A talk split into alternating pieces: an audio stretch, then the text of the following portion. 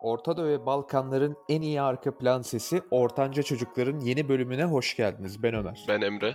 Emre öncelikle ben bizi dinleyen insanların, düzenli olarak dinleyen insanların gerçekten iyi kalpli insanlar olduğunu düşünüyorum. Neden dersen şundan dolayı hani biz giriyoruz Orta Doğu ve Balkanların en iyi arka plan sesi vesaire tamam biraz böyle mecazi ve şaka usulü olabilir fakat birisi de çıkıp demiyor gerçekten kardeşim sizin mikrofonunuz vasata geçmiyor. Yani nereye siz en iyi arka plan sesi falan. Ben mesela kendimi eleştirsem bizim yaptığımız podcast'i eleştirsem ilk başta pardon da hani sizin sesiniz bu ses kaliteniz niye böyle falan diye eleştirdim ama kimseden böyle bir şey duymadım. Demek ki insanlar muhabbetimizi birazcık olsun sevmiş demektir. Teşekkür ederim valla. Ben de teşekkür ederim ama zaten bizim benim en azından podcast'imizle ilgili görüşüm şu. Hani zengin bir yerde, lüks bir yerde yemeğe gittiğinde yemekten önce ara sıcak diye bir şey verirler. Hani Türk ailesinde çok olmaz bu. Genelde çorba olarak falan olur. Hani yemekten önce hafif mideni hazırlayan bir şeyler. İşte ne bileyim bir avokadoyu tersten dilimleyip küp halinde falan böyle büyük tabağın tam ortasını ufacık şeyler, antreler falan getirirler. E, bizim podcast'imiz o. Hani biz ana yemek değiliz. Arka plan sesinden kastımız da o. Yani hani biz daha ciddi, daha önemli bir şeye hazırlanmadan önce kafanızı dağıtan insanlarız, sizi rahatlatan insanlarız. Benim görüşüm bu. Kebaptan önce hani güzel bir salata gelir, ezme gelir, onunla doyarsın ya, kendini iyi hissedersin. Hani dersin ki kazıklanmadım ben, güzel bir yere gelmişim falan. Bolca yersin, doyarsın hani. Üzerine Aynen. kebap da çok güzel olur. O sıcak şişkin lavaş ve bir parçalık tereyağı var ya. O biziz abi işte. Ne denir o ekmeğe? Vuruyorlar ya duvara direkt şişiyor. Direkt koyuyorlar ortaya falan. Aynen işte o şişmiş lavaştan kastım o bak adını bile bilmiyorum yani. İnsanlar da bizim adımızı çok bilmiyor ondan dolayı çok fark etmez. Aynen öyle. Bugün çok değerli bir insanı konuşacağız değil mi? Büyük bir rapçi, çok büyük bir adam. Aynen. Bizim kanalımıza attığımız ilk bölümde de söylemiştim hani bu komple teorisini mesela konuşacağız diye. Abi Tupac konuşacağız bugün ve ben çok heyecanlıyım. Ya bunu konuşabileceğim bir portal var ve bunu dinleyen insanlar var gerçekten çok şaşırtıcı. Bir de ben senin hani rap'e olan hayranlığını bildiğim için hani ne zaman birlikte mesela bizim arabaya binsek bir yerlere gitsek hemen AUX'u bağlayıp kabloyu bağlayıp direkt rap müzik açıyorsun. Hani ben o kadar yakın değilim senin kadar ama sen mesela rap'le çok içli dışlı bir insansın. Ya çünkü şöyle söyleyeyim hani ben rock müzik de çok dinliyordum. Eskiden daha çok dinliyordum. Şimdi o kadar dinlemiyorum. Yine hala rap'e geri dönüş yaptım da. Genelde şu an popüler olmasının sebebi de bence hani Türkiye'deki insanlarda bir dert var ve derdi en saf şekilde hiçbir şekilde filtrelemeden anlatan müzik türü rap. Hatta komik videolar var internette rap yapmayla ilgili. Hani mesela ufak bir tane çocuğa rap yaptırıyor adamın teki bir producer, yapımcı gibi bir şey adam. Hani rap yaparken diyor ilk başta diyor bir derdiniz olmalı. İşte çocuk diyor annem bana çikolata vermiyor tarzı bir şey yapıyor. Sonra beat yapıyor. Beat'e uyduruyor falan böyle hani çikolata vermemesini annesinin ve çok güzel bir rap şarkısı çıkıyor ortaya. Rap müzik yapacaksanız bir derdiniz olmalı ve o derdinizi anlatmanız lazım. Buna çok katılıyorum. Ya rap müzik çok dinlemem dedim ama az önce arkadaşlarımla Discord'da konuşurken papazlarla konuşurken şöyle bir durum oldu. Bana güzel bir rap müziği attılar. Onu dinlerken şunu fark ettim. Yani mesela özellikle siyahi insanlar e, rap'i gerçekten çok içten söylüyor ve öyle bir duygularını boşaltıyorlar ki bunu gerçekten hissediyorsun. O öfkelerini ne kadar güzel yönlendirdiklerini rap sayesinde ve samimiyeti de hissedebiliyorsun. Sanki gerçekten hani siyahiler tarafından çıktı zaten değil mi rap? Hani içten ve etkileyici oluyor. Aynen abi zaten bak hatta Netflix'te bununla ilgili bir film de var. Eddie Murphy oynuyor. Filmin adını hatırlamadığımdan hemen bir bakmak istiyorum. Aynen Dolomite is my name diye bir film var. Orada mesela anlatıyor. Orada bir komedyen rolünü oynuyor Eddie Murphy. Ondan sonra ama çok popüler değil. Sonra mahallenin delisi tarzı bir adam var.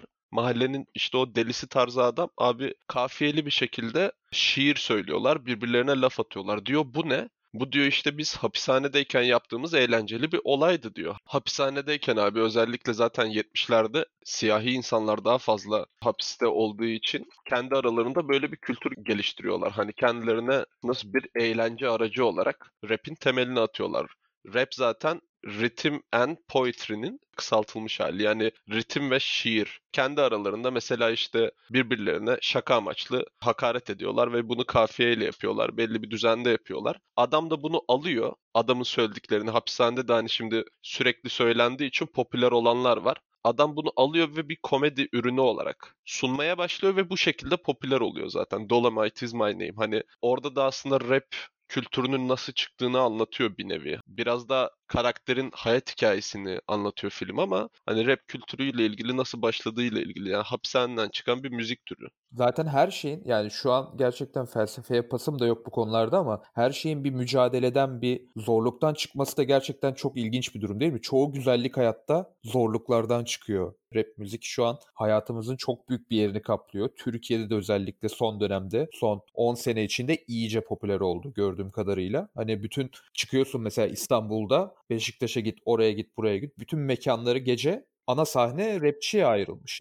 Sana ben Tupac'a sorsam ilk önce neresinden başlamak isterdin? Neyini anlatmak isterdin? Tupac'la ilgili anlatmak istediğim çok şey var ama şimdilik Tupac'la ilgili komplo teorilerinden bahsetmek istiyorum. Tabii komplo teorilerine giriş yapmadan önce kısaca hani Tupac ölümü, nasıl öldü, öldüğü geceyle ilgili falan ilgili olaylar. Ondan sonra gerçekten öldü mü ölmedi mi aslında çok etkileyici bir hikaye. Hala yaşadığına dair özellikle siyahi insanlar yani çoğu öldüğüne inanmıyor. Mesela bu Elvis Presley'de, Jim Morrison'da da aynı olay olmuştu. Hani daha öncelere bakarsan onların da öldüğüne çok inanmıyorlar. Tupac da böyle bir karakter ama Tupac yaptığı müzeye de hani sürekli bununla ilgili ipuçları koyduğu için gerçekten incelemesi çok değişik bir karakter. Hani özellikle son albümünde falan bazı dizeleri var. Yerine geldiğinde konuşacağız tabii. Ondan dolayı gerçekten sadece komple teorisiyle ilgili zaten dizileri ve filmleri falan da var yani bu olayın. Yani biz büyüyene kadar şöyle söyleyeyim ben dedim ya raple falan hani çok ilgim olmadı aslında büyüyene kadar.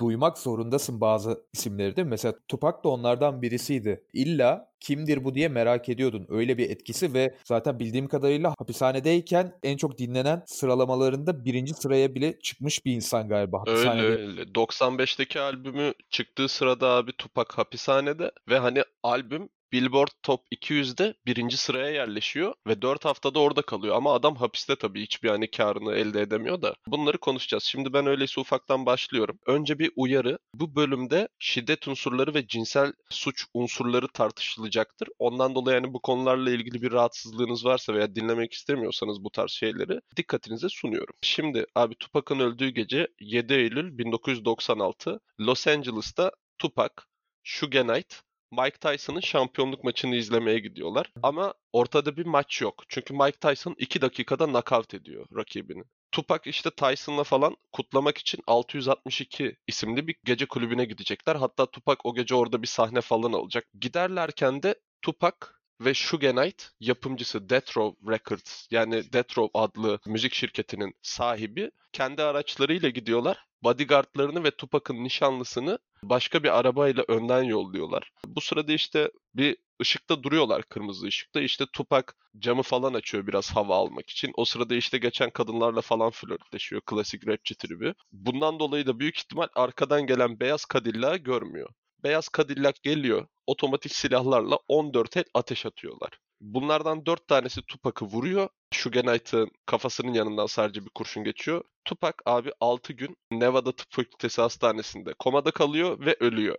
Hatta iç kanama geçiriyor. Doktorlar her şeyi yapıyor. Sağ akciğerini bile çıkarmışlar. Yine de şey olmuyor. Otopsisinde herhangi bir uyuşturucuya rastlanmadığı vücudunda fakat çok ağır şekilde sakinleştirici bulunduğu vücudunda yani hastanedeyken ama biraz gereğinden fazla olduğu da saptanmış. Michael Jackson'ın ölümüyle ilgili de öyle durumlar olmuştu yani. Şimdi ben öyleyse kısaca Tupac kim? Ölümünde sebep alan karakterler vesaire bunları anlatmaya başlayayım. Abi Tupac Amerika'da iki tane büyük siyahi çete var. Bunlar Bloods, kanlar ve Crips. Hani mahalle gibi düşün. Türkçe karşılıkları tam olarak bu. Şimdi Tupac Bloods çetesine bağlı veya Bloods çetesiyle ilişkili ve Crips çetesinden üyeler tarafından öldürülüyor. Tupac abi çok değişik bir adam. Adam sessizlerin diliydi. Hip hop'un öncüsüydü aynı zamanda bir asiydi ve fahri olarak da bir ortanca çocuktu. Tabii bunu söylemeden edemem. Kalıpları kırıp popüler kültürde bir şekilde yerini almayı başarmış bir insan. Şimdi Tupac'ın abi annesi 88'de 1988'de daha iyi bir hayat sunmak için onu Baltimore'dan Los Angeles'a aileyi taşıyor. Ama taşındıkları mahalle tabii çok maddi açıdan zengin olmadıkları için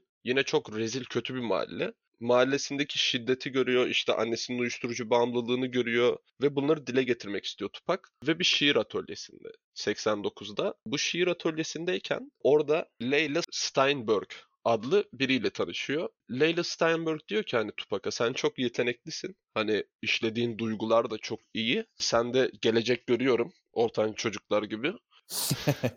Ondan dolayı beraber çalışma teklif ediyor ve Tupac'ın menajeri oluyor. Hatta onu Digital Underground gibi o zamanın rap gruplarından biriyle tanıştırıyor. Tupac böylece abi turlara çıkan, turneye çıkan gezgin bir sanatçı oluyor. Aynı zamanda yedek dansçı oluyor. Bale de yapmış Aynen dans geçmişi de var ve böylece ilk olarak sektöre böyle giriyor. Hatta Digital Underground Tupac'ı seviyor ve 91 yapımı Nothing But Trouble adlı filmde de oynatıyorlar. İlk sözlerin dizelerini yayınlamasına da hani bunlar imkan sağlıyor. Aynı yıl Tupac Interscope Records adlı bir firmayla imzasını atıyor ve ilk albümünü çıkartıyor. Şimdi ilk albüm Tupacalypse Now. Apocalypse Now kelimesine yani bir gönderme burada. Finansal olarak çok başarılı değil ama Tupac ikinci albüme kayıtlarına başlıyor bundan sonra da. Şimdi Tupac'la ilgili şöyle bir olay var. Abi Tupac tam bir işkolik, tam bir çalışma makinesi. Hatta o kadar çalışıyor ki öldükten sonra bile hazırdaki malzemelerinden albüm falan çıkıyor. Yani öldükten sonra albümün çıkması da Tupac'ın aslında ne kadar öldüğüyle ilgili bir soru işareti oluşturuyor ama dönemin zaten ünlü rapçileriyle beraber de ileride konuşacağız. Aynı firmada çalışıyor. Hani Snoop Dogg, Dr. Dre falan böyle. Hani Tupac odadan çıkmıyor. Sürekli kayıt alıyor. Bununla ilgili ileride de zaten göndermeler var. Neyse. İkinci albümü çıktığı zaman platinum oluyor. Platinum şöyle bir albüm 1 milyondan fazla satıyorsa platin oluyor. İkinci albüm platin oluyor 93'te ve çok fazla hayranı oluyor. Bu hayranlarından biri de benim de çok sevdiğim rapçilerden biri olan Christopher Wallace veya bilinen adıyla Notorious B.I.G. Hani Insta'dan falan beni takip eden varsa ben sık sık Notorious B.I.G. şarkısı hikayede paylaşıyorum ve hiçbiriniz dinlemiyorsunuz. Biggie Smalls, Notorious B.I.G. artık ne derseniz. Biggie abi hobi olarak rap yapan biri. Bundan kariyer yapma gibi bir planı yok. Ama zamanın ve hatta şu anda ünlü yapımcılarından biri Puffy ile karşılaşıyor ve tüm işler değişiyor. Bad Boy Records adlı Puffy kendi şirketine Biggie'ye imzayı attırıyor ve bu şekilde Biggie rapçi oluyor. 21 yaşındayken de Tupac'la bir partide tanışıyorlar ve çok iyi arkadaş oluyorlar. Hani Ömer'le Emre gibi oluyorlar. İşte mesela hani Biggie New York'ta yaşıyor, Tupac Los Angeles'ta yaşıyor. Hani atıyorum Tupac New York'a gittiği zaman Biggie'nin koltuğunda falan yatıyor böyle. Tupac tabii daha büyük rapçi. O zamanlar kariyeri daha üstte olan bir rapçi. Hatta Madison Square Garden diye bir yer var. New York Knicks'in basket sahası olarak sen Hı hı. biliyorsundur.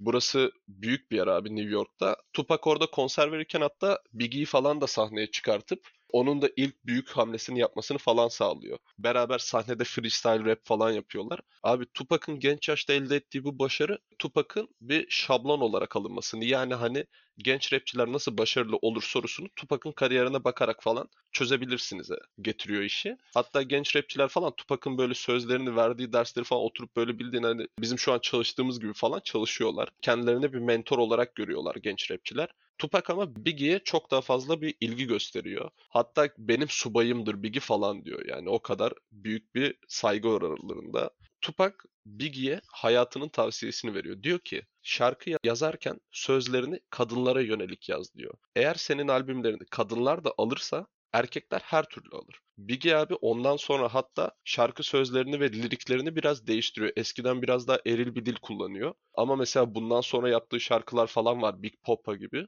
Kadınların acayip hoşuna gidiyor ve hatta bundan sonra bunun ilerleyen dönemde de mesela 50 Cent'le falan da görüyorsun. 21 Questions diye 50 Cent'in bir şarkısı var. Tupac'ın bu Biggie'ye söylediği söz rapçiler için de büyük bir ders oluyor abi. Kadınlara sürekli my home my bitch demek yerine hani onlara da yönelik böyle sevgi dolu şarkılar yazarsanız albümlerinizi herkes alır. Yani direkt bir cinsiyeti sıfırlamayın diyor.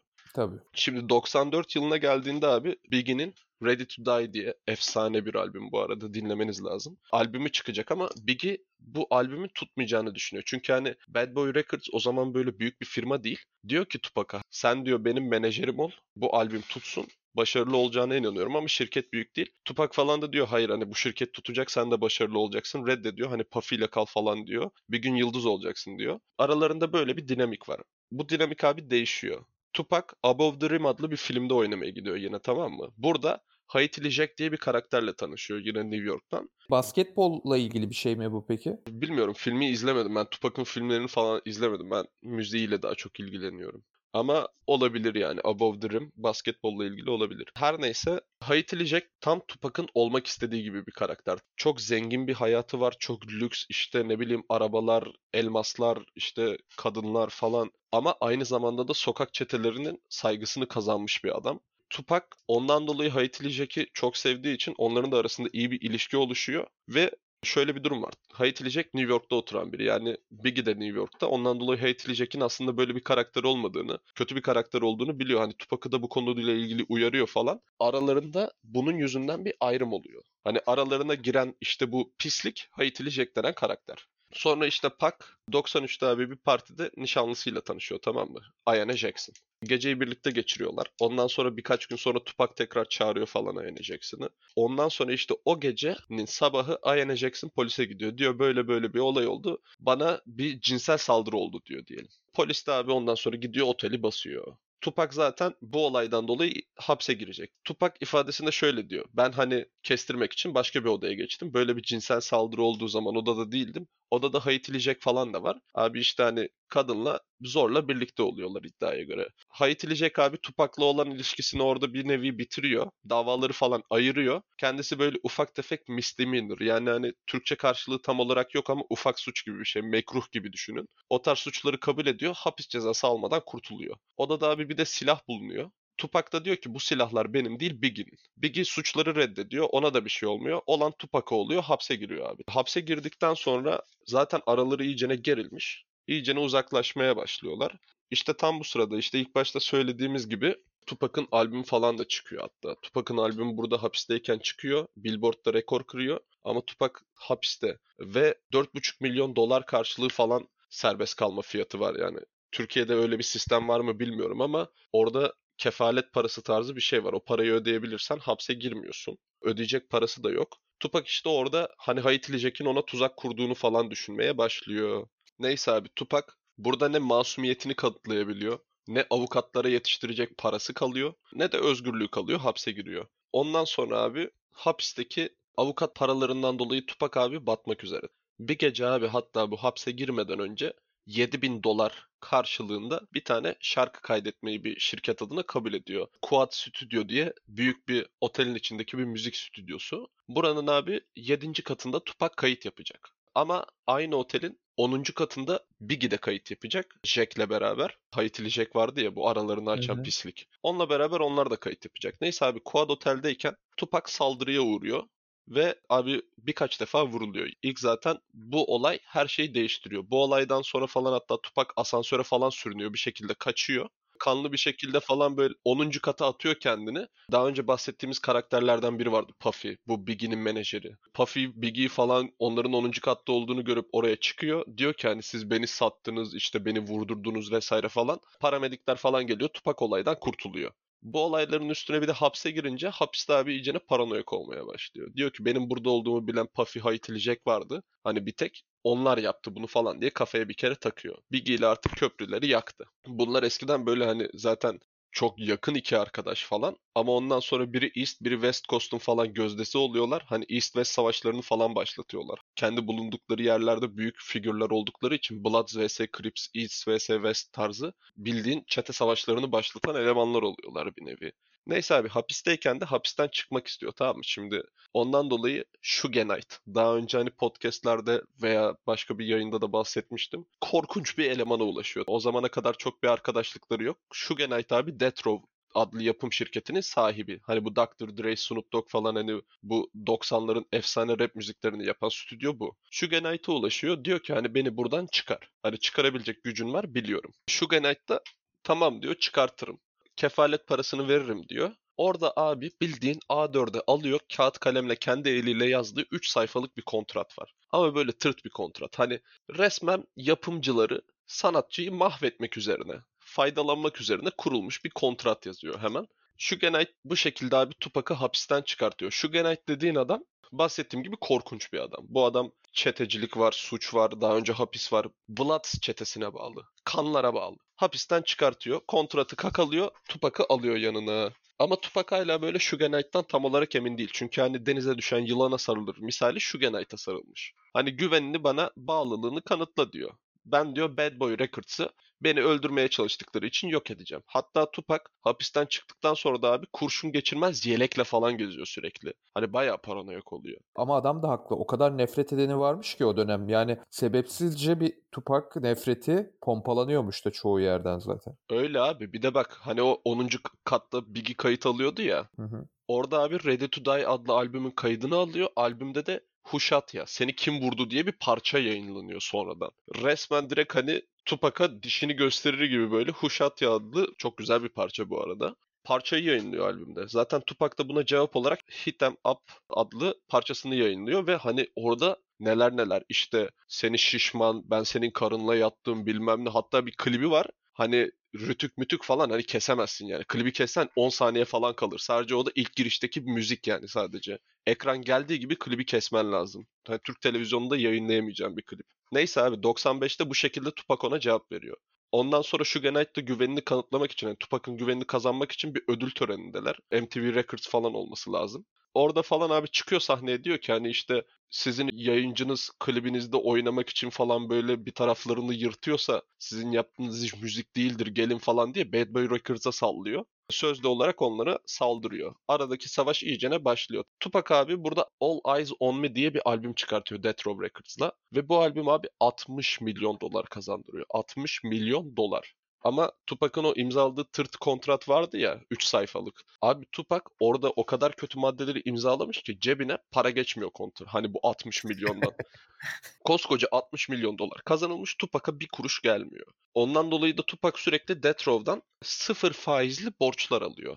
Hani mesela şimdi Haiti'li Jack'le tanıştığında bir lüks hayatı gördü ya. Adam öyle yaşamayı seviyor. Ama mesela hani oradaki arabayı alacak parası yok. Ne oluyor? Hop Death Row Records diyor biz sana sıfır faizle borç veririz. Zaten şirketi iyicene yükseltiyor Tupac. Acayip para kazandırıyor ve seri üretim albüm yapıyor.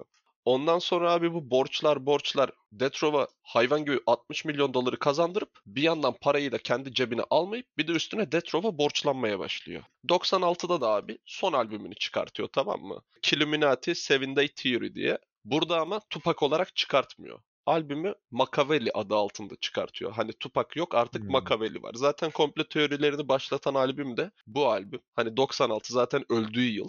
Komplo teorilerin zaten temeli buradan başlayacak. Machiavelli abi kısaca bahsedelim. Niccolo Machiavelli abi Tupac okumayı seven bir adam. Zaten ilk başta bu işi yani bir şiir atölyesinde keşfediliyor. Günümüz rapçileri gibi ototünü basıp çakma böyle beatlerin üzerine falan salak saçma dertler anlatmıyor. Gayet ciddi bir sanatçı. çok kötü, çok kötü şeyler var. Hani böyle buraya gel yanıma bak falan tarzı hani salak saçma ototünler yok. Survivor'da bir tane eski bir Survivor oyuncusunun bir tane ototunlu şarkısı vardı kulaklarımızdan çıkmıyor. Yani o kadar korkunç bir şey ki. Şimdi isim verirsem dava falan açar. Dava falan açılmasın da abi. Şimdiki şarkılara da bakıyorum. Aa, sevişelim, içelim, e, esrar falan tarzı aptal saptal. Bir de ototün ya hani Stephen Hawking rap yapıyormuş gibi hissediyorum. Ben hiç sarmıyor beni anladın mı? Stephen Hawking de rahmetli olduğu için yakında dinlemeyecek dava mava da edemez. Onu dünyanın en güzel şarkısını e, yaptığını sanabilirsin yani sen mesela. Hani ben hiç sesime güvenmiyorum ama şarkı söylerken ama yaparım yani istesem. Baksana bak yemin ediyorum ototün taklidi. Şöyle bir şey. Hani ototün bu kadar yani. Hani abi neyse Machiavelli'ye geri dönüyorum. Tamam Hapisteyken Niccolo Machiavelli'nin kitaplarını falan okuyorum. Niccolo Machiavelli de benim zaten kendisi de hani çok sevdiğim Prens diye bir kitabı var. Abi olayı şu Machiavelli'nin. Machiavelli abi hükümdarın yönetim sırasındaki ahlakının önemsiz olduğunu düşünen bir insan hükümdarı eleştireceksen onun hani ahlaki temellerinden dolayı eleştiremezsin. Ahlaki temelleri kötü olan bir hükümdar kötü bir hükümdar demek değildir diyor. Sert bir hükmü seven bir insan ve şöyle bir inancı da var. Bir insanın düşmanlarına karşı elde edebileceği en büyük güç kendi ölümünü tezgahlamaktır diyor. Hani eğer düşmanların senin öldüğünü düşünürse sana zarar veremez. Tüm güç, koz, el sende. İstediğini yapabilirsin. En büyük güç kazanma yolu budur diyor. Bunu da cebe attık mı? Abi işte bu Machiavelli kisvesiyle Tupac son albümünü 7 günde yayınlıyor. Hatta 7 gün boyunca abi stüdyoya giriyor. 7 gün sonra çıkıyor. Albüm hazır. İşte şimdi ilk başta bahsettiğimiz geceye geldik. Tupac abi Mike Tyson'la yakın arkadaş. Hatta Tyson dövüşe girmeden önce ringe yürürken falan Tupac'ın şarkılarından biriyle falan yürüyor. Tupac'ın Bloods çetesinden bodyguardları falan var. Çelik yeleği falan var. Klasik hani. Evet şöyle bir olayı var. Mike Tyson'la arenaya girerken hani arkada Tupac ve grubunu görüyor. Ve sonra Tupac'ı almıyorlar, tanımıyorlar galiba. Sonra Mike Tyson oradan işaret yapıyor çocukları bırakın gelsinler falan. Tupac bütün gangster grubuyla geliyor. 200 kişi içeri girmeye çalışıyorlar. Hani diyorlar önden giremezsin. Anca bu kadar kalabalıksanız arkadan girin vesaire. Girip bir şekilde içeride işte mikrofonları alıyorlar bildiğin konser veriyorlar içeride. Millet falan da bayılıyor ayrıca. Hani Mike Tyson da çok büyük saygı duyuyor ona da. İnanılmaz bir karakter, bir dahi olduğundan bahsediyor Tupac. Öyle abi. Zaten ben de katılıyorum o şeylere. 94'te vurulmasının sebebinin Tupac, Crips çetesi olduğuna inanıyor. Ve bu emri verenin de Biggie olduğuna inanıyor. Neyse Tyson abi Tupac'ın şarkısıyla ringe giriyor. Daha millet yerine oturamadan 2 dakikada nakavtını çakıyor. Ondan sonra abi bu olaylardan kısa bir zaman önce Tupac dengesiz biraz bir adam. Yanında da Suge Knight gibi zaten suçun A babası. Bir yapımcısı var. Ve yanında ne var? Bloods çetesinden bodyguardları var. Bunlar abi otelin holünde ismini vermeyeceğim otelin bir holünde Orlando Anderson diye bir adamı görüyorlar. Bu Orlando Anderson da Crips çetesinden olduğu bilinen bir adam. Yani düşman çeteden. Tupac direkt böyle yapıyor. Sen Crips'tensin değil mi diyor. Adam da evet diyemeden direkt Suge Knight'la beraber dövüyorlar adamı. Bodyguardlar falan. Kameralar her şeyi falan görüyor böyle. Hani suçlasan direkt suçlarsın. Orlando Anderson diyor ki hayır benim hiçbir şikayetim yok. Orlando Anderson karakteri ondan sonra zaten hikayemize bol bol girecek bir karakter. Anderson büyük ihtimalle burada işte karar veriyor. Hani Tupac'ı öldürme kararını burada veriyor. Tupac'ın cinayetinin hala faili bulunabilmiş değil. Faili meçhul bir cinayet. Ama en büyük şüpheli her zaman Orlando Anderson'dı. Crips çetesi de diyor ki hani Orlando Anderson falan hani öldürmek istiyor şimdi çetelerinden birine. Büyük bir saygısızlık yapılmış. Tupac'ı öldürecekler. Kararını vermişler. Teoriye göre, iddialara göre diyorlar ki biz madem bu kadar büyük bir rapçi öldüreceğiz bari bundan para kazanalım. Bunun düşmanı kim?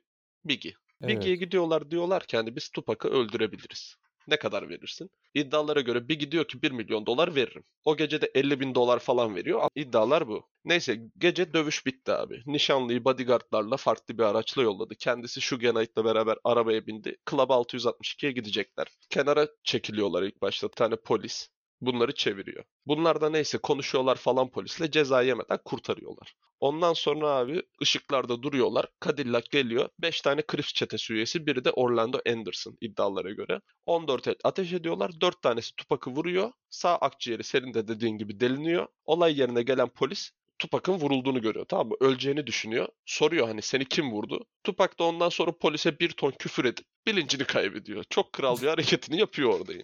Hastaneye gidiyorlar. Kanama çok fazla diye sağ akciğeri falan alıyorlar. Ventilatöre yani yapay e, solunum makinesine falan bağlıyorlar. Tupac abi bilinçsiz. Sonradan solunumu duruyor. Ondan dolayı kalbi duruyor ve 25 yaşında 6 gün komadan sonra rahmetli oluyor iddialara göre. Ertesi gün daha bak olay sıcağı sıcağına 6. gün bitiyor 7. günde şu genel cesedi yaktırıyor direkt. Ve cenazesini yapıyorlar. Biggie de bu olayın, bu olay şimdi ne zamandı? 7 Eylül 96. Abi sonraki 97'nin Mart ayında Biggie Smalls öldürülüyor. Bu iki cinayetin de faili meçhul değil ama East Coast West Coast kavgası, Bloods vs Crips iki çetenin kavgası. İki tarafında en büyük rapçisi ölü olarak ayrılıyor bu olaydan. İki tarafta da cinayetler faili meçhul, kimse bulamıyor. Bir ton komplo teorisi, filmler hatta dizisi bile var. Komplo teorileri işte burada başlıyor. Şimdi zaten olayda da hani anlattığım sırada dinlediyseniz bazı yerlerde tutarsızlıklar var. Şimdi 3 tane baba komplo teorisi var. Bana kalırsa Tupak gerçekten o gece vurulup öldü mü? Ben vurulmadığı taraf. Hani öldüğünü çok inanmıyorum. Çünkü inanmak istemiyorum. Tupak büyük bir sanatçıydı. Ama o benim kendi küçük dünyamda mutlu olma heveslerim falan yani. Üç tane teori var. Birincisi şu. Suge Knight Tupac'ın ölümünü ayarladı. Çünkü Tupac şirketten ayrılmak ve kendi şirketini kurmak istiyordu. Birinci teori bu. İkincisi Tupac hem mahkemelerden dolayı vesaire hani artık medyanın gözünden kaçmak istiyordu. Kendi ölümünü tezgahladı. Teyzesiyle Küba'da kalıyor. Üçüncüsü Pak direkt abi Machiavelli gibi kendi ölümünü tezgahladı. Mirasını, rapçi olarak mirasını arşa çıkarttı. Yıl olmuş bak 2020. Hani 24 yıl geçmiş. Adını sanını duymadığı bir ülkede random iki tane 25 yaşında çocuk yani bu olay olduğunda bir yaşını doldurmamış iki çocuk Tupac'ın ölümünü konuşuyor hala. Kendi mirasını arşa çıkarttı ve Casanova The Don adlı farklı bir mahlasla hala rap yaptığına inanılıyor. Şimdi abi bu teorileri inceleyeceğiz zaten. Abi şimdi bu üç komple teorisinden ben ikincisine hani teyzesiyle Küba'da yaşadığı olayına daha çok inanıyorum. Hani sebepleriyle anlatacağım sırayla şimdi. İlkine baktığın zaman Tupac'ı hapisten çıkartmak için 1.4 milyon dolar para veriyor Suge Knight. ve 3 sayfa el yazımı bir kontrat veriyor. Tupac Suge sayesinde hapisten çıkıyor. Death Row ile 3 tane albüm yapıyor. Bu albümler mesela All Eyes On Me vardı ya 60 milyon dolar kazandıran. Normalde abi Tupac'ın bu albümün bu kadar büyük satmasından dolayı 10 milyon dolar gibi bir para alması lazım. Yani normal standartlara baktığında. Tupac parayı bırak. Kontratta bir madde var. Çıkarttığı albümlerden ilk 180 gün gelen hiçbir parayı alamayacağına dair. The Dawn Killuminati Seven Day Tour yani bu son yaptığı albüm. Orada yeni bir kişilik yazıyor biliyorsun hani Tupac yerine. Machiavelli diyor kendini artık. Hatta bak şimdi daha önce de söyledim hani sıfır faizli borçlanıyordu ya Detrova sürekli. Şimdi şöyle bir olay var. Şu Knight dediğimiz karakter gerçekten rap dünyasının rezalet, dehşet, iğrenç karakterlerinden biri. Mesela Suge Knight hani biriyle anlaşırken normal böyle hani oturup ne bileyim Zoom'dan görüşerek falan anlaşan bir insan değil veya yüz yüze görüşerek. Adam bildiğin anlaşmaya silahlarını getiriyor. Çeteler de zaten hani bunun emrinin altında çetelerden büyük bir saygı görüyor. Ya anlaşıyorsun ya ölüyorsun böyle bir karakter. Zaten hapiste şu an. Galiba intihar da etti en son. İntihar etmeyi de denemişti. Tupac'la beraber bu Orlando Anderson diye bir karakter vardı. Onu dövüyorlardı hatırlıyor musun? Evet. İşte bak bu olaydan dolayı Knight zaten 9 yıl hapis cezası görüyor. Hani bu olaylar patladıktan sonra Knight hapse giriyor bundan dolayı. Bu Orlando Anderson'a attıkları dayak yüzünden. Neyse abi bak teori şu. İlk teorideki olay şu. Şimdi Death Row dediğin şeyde firmada o zaman Snoop Dogg vesaire falan da var. Çok efsane albümler çıkartmışlar ama firmayı maddi olarak yürüten adam Tupac. Adam seri üretim müzik yapıyor ve hayvani bir şekilde satılıyor. Çünkü hani adam sadece hani böyle bitches and hoes tarzı böyle hani sadece salak saçma rap yapan bir adam değil. Mesela Brenda's Got a Baby diye bir şarkısı var hani. Siyahi kadınların yaşadığı zorluklarla ilgili şarkı o kadar böyle hani pozitif bir şekilde algılanıyor ki hani böyle siyahi toplum tarafından. Şarkıyı dinlemeniz lazım. Hani o zamanlar çünkü mesela siyahi kadınlar hamile kaldıklarında mesela hani sağlık güvencelerinden tut, sağlığın zaten özel olmasından tut, bebeklerini böyle doğduktan sonra çöpe falan atıyorlarmış. Öyle bir dönem. Bu olayla ilgili bir şarkı yazıyor ve hani halkın yüzüne bu problemi sokuyor falan yani. Çok büyük bir sanatçı harbiden. Tupac abi Suge Knight'la kavga ediyor iddiaya göre kendi şirketini kurmak istiyor. Çünkü hiç para kazanmıyor. 60 milyon satan albümden bir kuruş almamış adam. Bir yandan da borçlanıyor. O 662 adlı kulübe giderlerken şu Knight abi kendi bodyguardlarını kendisi diyor siz direkt diğer arabaya geçin. Tupac da kendi bodyguardlarına ve nişanlısına diyor siz diğer arabaya geçin. Bodyguardlar hani işi bozmasın diye bilerek yolladığını düşünüyorlar. Bir de Suge Knight abi o sırada falan Los Angeles'ta polislerin falan parasını ödüyor. Hani adam böyle sokakla ilgili her şeyi kontrol ediyor. Zaten ilerleyen davalarda falan bu tarz hani suçlara bakan Los Angeles'taki polis biriminin falan hani bayağı bildiğin rüşvet yediği kanıtlanıyor falan böyle 90'lar için bir kara leke oluyor orası. Hani şu Knight da bunlara para yediriyormuş. Çünkü hani kalabalık bir sokakta abi arabayı eliyle bulmuş gibi buluyor Crips çetesi. Sadece Tupac'ı öldürüyorlar. 14 el ateş ediyorlar. Şu Knight'ın başının yanından rastgele bir mermi geçiyor. Adamın burnu kanamadan çıkıyor. Tupac ölüyor ama. Bu abi ilk teori. Ben buna çok fazla inanmıyorum açıkçası. Çünkü hani teorinin mantığı şu. Tupac ölse böylece kendi müzik hakları da şimdi Tupac'ta değil. Death Row Records adlı şirkette. Hani Tupac ölse bile biz bunun yaptığı müziklerden para kazanmaya devam ederiz düşüncesiyle kendi şirketini Hı-hı. kurup bir de kendi daha önceden yaptığı müziğin de telifini alırsa şirket batar diye öldürdüğüne inanıyorlar. Ben buna çok inanmıyorum. Çok inanılması bir durum değil. Yani hazırda senin şirketini yürüten altın yumurtlayan tavuğu kesmek gibi bir şey bu. Kesen var mı? Kesecek adam vardır. Salak bol. Ama yani ben buna inanılırlık üzerinden 10 üzerinden 2 veriyorum. Sen kaç veriyorsun? Ben de 3 veriyorum maksimum. Tamam. Bu ikinci teori abi. Benim inandığım teori çok efsane bir teori. Teori kısaca şu. Tupac abi bugüne kadar hatta neredeyse sürekli Tupac aslında ölmedi bakın burada gördüm tarzı falan internette ara ara resimleri çıkıyor. Hani 2004'te çıkıyor, 2010'da çıkıyor, 2018'de çıkıyor falan. Aslında ölmedi. Küba'da teyzesiyle yaşıyor gibi bir teori var. O da şundan dolayı. Şimdi annesi de teyzesi de Tupac'ın Black Panther adlı bir topluluğa üye. Bu topluluğu eski hani babalarımız filmlerden falan görmüştür. En kötü Forrest Gump'ta gördünüz. Jenny bir ara siyahi insanlarla dolu bir toplulukta falan ya böyle. Hani işte o topluluk Black Panther. Bu Black Panther topluluğunun olayı şu 66'da Oakland'da kuruluyorlar. Siyahilerin hala çoğunlukta olduğu bir mahalle. Polis şiddeti gördükleri için kendileri abi polis şiddetine karşı koruma ve protesto topluluğu. Mesela kendi mahallelerinde falan devriye geziyorlar. Hani polis haksız yere şiddet uygularsa bunu engellemek için. Black Panthers grubu kısaca bu.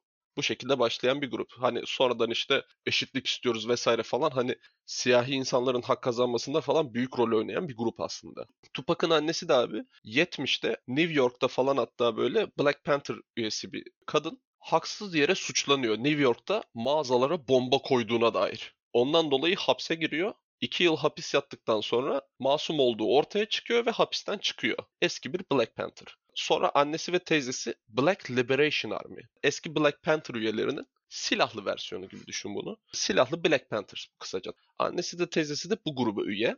Teyzesini abi bir gün trafikte sinyal lambası mı ne bozuk diye falan çeviriyorlar. Ondan sonra polis bunlara ateş açıyor teyzesi ve bir polis memuru kurtuluyor sadece. Teyzesinin yanındaki tüm üyelerle polislerin bir tanesi hariç hepsi falan olay yerinde ölüyor. Teyzesi abi bundan dolayı hapse giriyor. 1979'da Black Panther üyeleri abi ziyaretçi kılığında giriyorlar içeri ve teyzesini hapisten kaçırıyorlar. Teyzesini hapisten kaçırıp Küba'ya götürüyorlar. Teyzesinin hatta bak bugüne kadar hatta bugün de geçerli Tupac'ın abi teyzesini bulup Amerikan hükümetine teslim edersen 2 milyon dolar ödül var başında hala. O derece. Tabii yani. teyzesi Küba'ya gidiyor ve Küba'da Havana'da yaşamaya devam ediyor. Şimdi aranızda şey diyenler olabilir. Ya bu kadar para varsa millet neden götürmüyor falan veya hükümet neden almıyor diye. Arkadaşlar şöyle bir durum var. Suçlu iade kanunu diye bir şey var basitçe.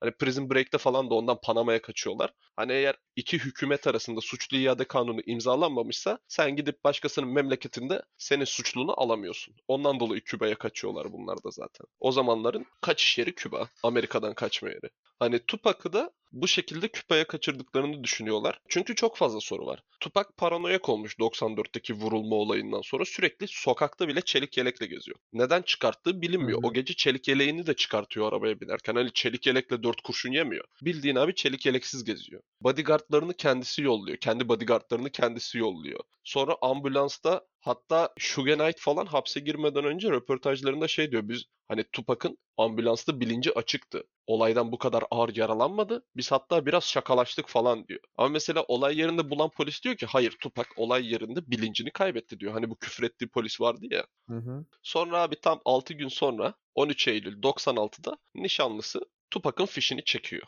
Ondan sonra abi Suge Knight kendi cebinden 3 milyon dolar para verip Tupac'ın cesedini yaktırıp özel bir cenazede abi Tupac'ı gömüyorlar. Ama orada da çok büyük sıkıntılar var. Yakan görevlinin abi yaptığı bir rapor var hani şimdi. Diyor ki ceset 1.80 boylarında 85 kilo ağırlığında diyor. Ama Tupac'ın abi ehliyetine bakıyorlar. Tupac abi ehliyette 1.75 70 kilo. Hani yakılan cesetle arasında çok büyük bir fark var. Bu konuyu hiç araştırmıyorlar polisler. Cesedi yakan görevli de abi ortadan kayboluyor. 2018'de de abi YouTube'da Tupac'ın eski bodyguardlarından biri bildiğim bir kanal açıyor. Hı hı. Bir video yayınlıyor. Videodaki olay şu. Diyor merhaba ben Michael Nice. Ben diyor 96'daki Tupac'ın vurulma olayındaki bodyguardlardan biriyim. Tupac o olayda sadece yaralandı. Biz abi o gece Tupac'ı cesedini dublörle değiştirdik ve Küba'ya kaçırdık. Bu adam da abi 90'larda Black Panthers'ta Kara Panterler'de yine bir güvenlik görevlisi. Tupac'ın üzerinde Black Panther'lar ödül olduğunu duyuyorlar. E, teyzesi de zaten eski köklü bir üyeleri. Hani hapishaneden kaçırıp Küba'ya yerleştirmişler. Hani hem mahkemeden dolayı olan bu medyanın ilgisi hem de hani Crips çetesi Tupac'ın peşinde. Çünkü adamlarını gidip dövdü Tupac falan Suge. Ondan dolayı Tupac kendi ölümünü tezgahlayıp Küba'ya kaçmak istiyor diyorlar. Adam anlatıyor diyor ki biz Tupac'ı yardımcı pilot kılığında Barbados'a götürdük. Orada benim kardeşim diyor Michael Nice kardeşim Johnny Küba'ya kadar Tupac'a eşlik etti. Suge olaydan yarasız ayrıldı ve Tupac öldü diyor sonradan. Michael Nice diyor ki o dönem Fidel Castro Tupac'ın Küba'ya kaçırılmasında yardım etti. Elimde videolu kanıt var.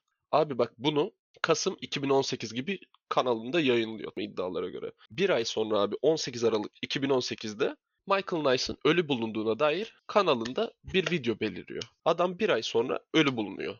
2019'da abi tekrar bir video ortaya çıkıyor. Videoda kim var? Yine Michael Nice var. Adam meğersim kendi ölümünü tezgahlamış. Hani peşimde insanlar vardı bu konuyla ilgili çok konuştuğum için. Şu an güvendeyim. Böylece de size bir ölüm tezgahlayabildiğimi bunu yapabilecek gücüm olduğunu gösterdim. Ambulans şoförleri ve hemşirelerle anlaştım. Dublör bir ceset buldum. Bunu yapacak kadar gücüm var benim diyor. Aynısını Tupac'a da 90'larda yaptım ben diyor. Ve abi Tupac ilk başta mesela 2000'lerdeki görülme olaylarında mesela eski bloggerlar falan böyle Havana'da falan görüyorlar hatta fotoğrafını çekiyorlar. Sürekli Küba'da görünüyor. Sık sık görülüyor. Malezya'da falan görülüyor. Ha işte abi Suge oğlu var tamam mı? Suge Jr. Ben diyor Tupac ile Malezya'da karşılaştım. Bunu da 2018 civarı söylüyor. Hatta ondan sonra anonim bir numaradan gelen SMS'lerin screenshot'ını falan paylaşıyor. Hani orada da şey yazıyor. Çok konuştun artık gitme vaktin geldi falan diye.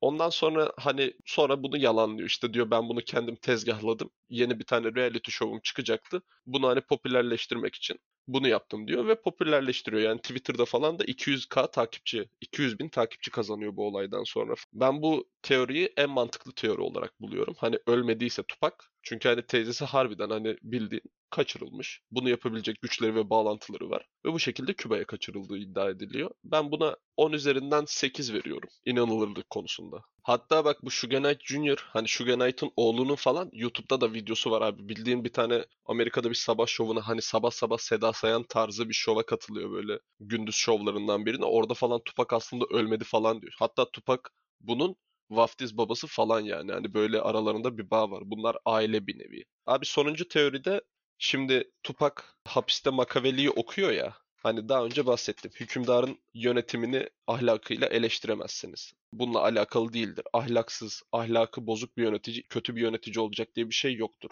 Liderlikte önemli olan güç kazanmaktır. İyilikle güç kazanamazsın. Liderin sorumluluğu güç kazanmak ve bunu sürdürmektir diyor Makaveli tamam mı? Tupac da zaten hapisten çıktıktan sonra kendine Makaveli mahlasıyla falan hitap etmeye başlıyor. Son albümünde abi Makaveli ile ilgili sürekli motifler var. İşte düşmanlık, savaş, hayatta kalmak. Mesela Makaveli'ye göre hayatta kalmak kendi kaderini belirleme gücüne bağlı. Bundan kastı şu. Hani düşmanların senin var olmadığını inanırsa en güçlü el, koz sende.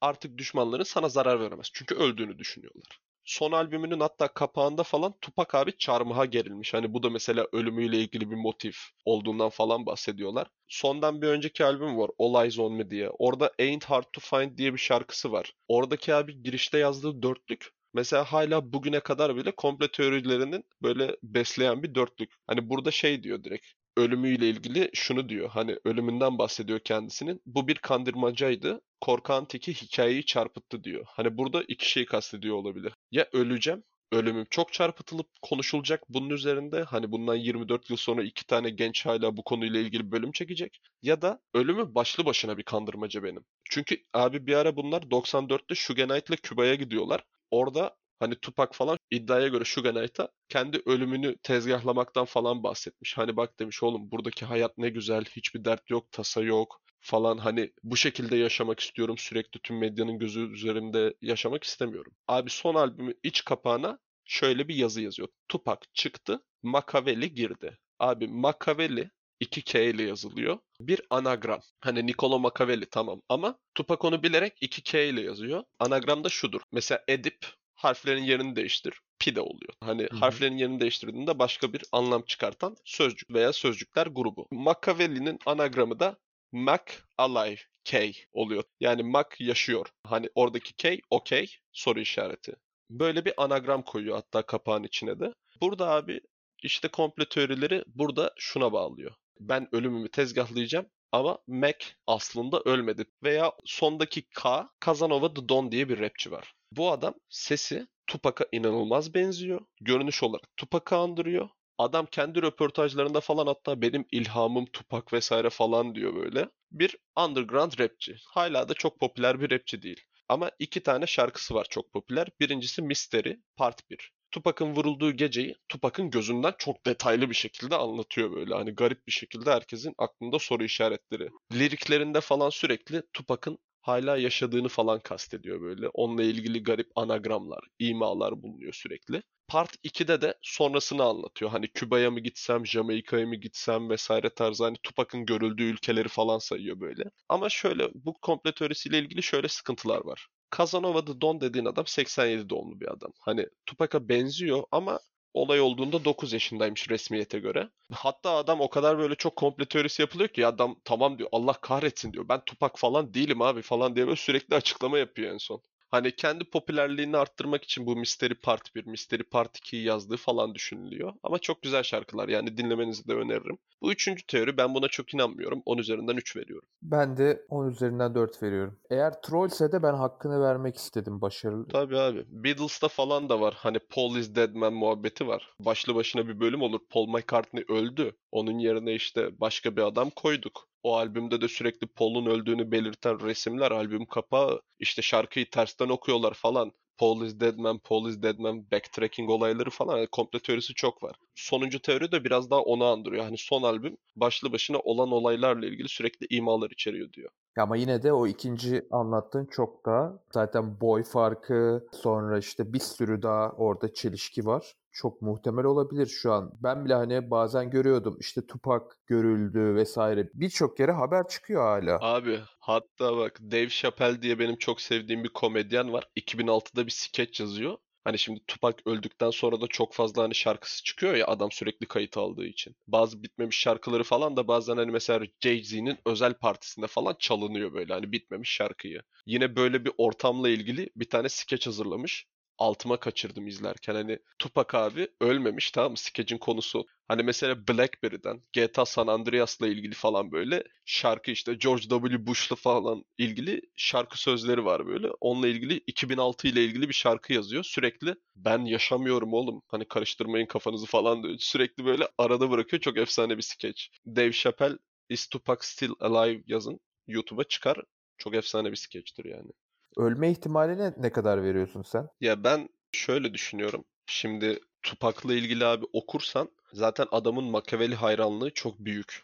Ondan dolayı yani böyle çılgın bir şey deneyebilecek bir adam varsa o da hiçbir şeyden her şeyi kazanmış, her şeyi elde etmiş genç bir adamdır diye düşünüyorum. Hani bu Tupac'la ilgili de değil abi. Sen mesela düşünsene 18 yaşındasın.